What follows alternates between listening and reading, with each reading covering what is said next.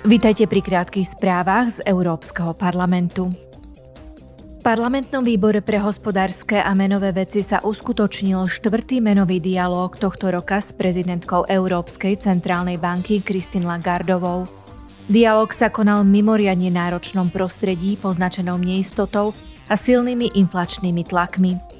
Európska centrálna banka pokračuje s prísňovaním menovej politiky a ďalej zvyšuje kľúčové úrokové sadzby o 75 bázických bodov.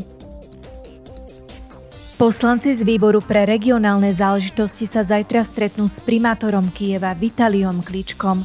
Diskutovať budú o situácii v hlavnom meste Ukrajiny.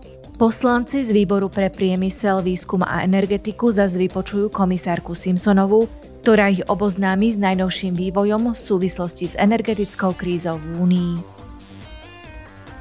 Osobitný výbor pre pandémiu ochorenia COVID-19 bude pokračovať v zhromažďovaní odborných vedomostí súvisiacich s pandémiou. Okrem toho si vypočuje svedectvá o sociálno-hospodárskom dosahu pandémie.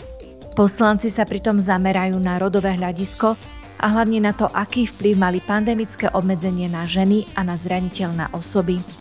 Hovoriť sa bude aj o súčasných podporných mechanizmoch Európskej únie, ktoré je možné aktivovať na podporu unijného hospodárstva v prípade ďalšej pandémie. To boli dnešné krátke správy, denné spravodajstvo Európskeho parlamentu.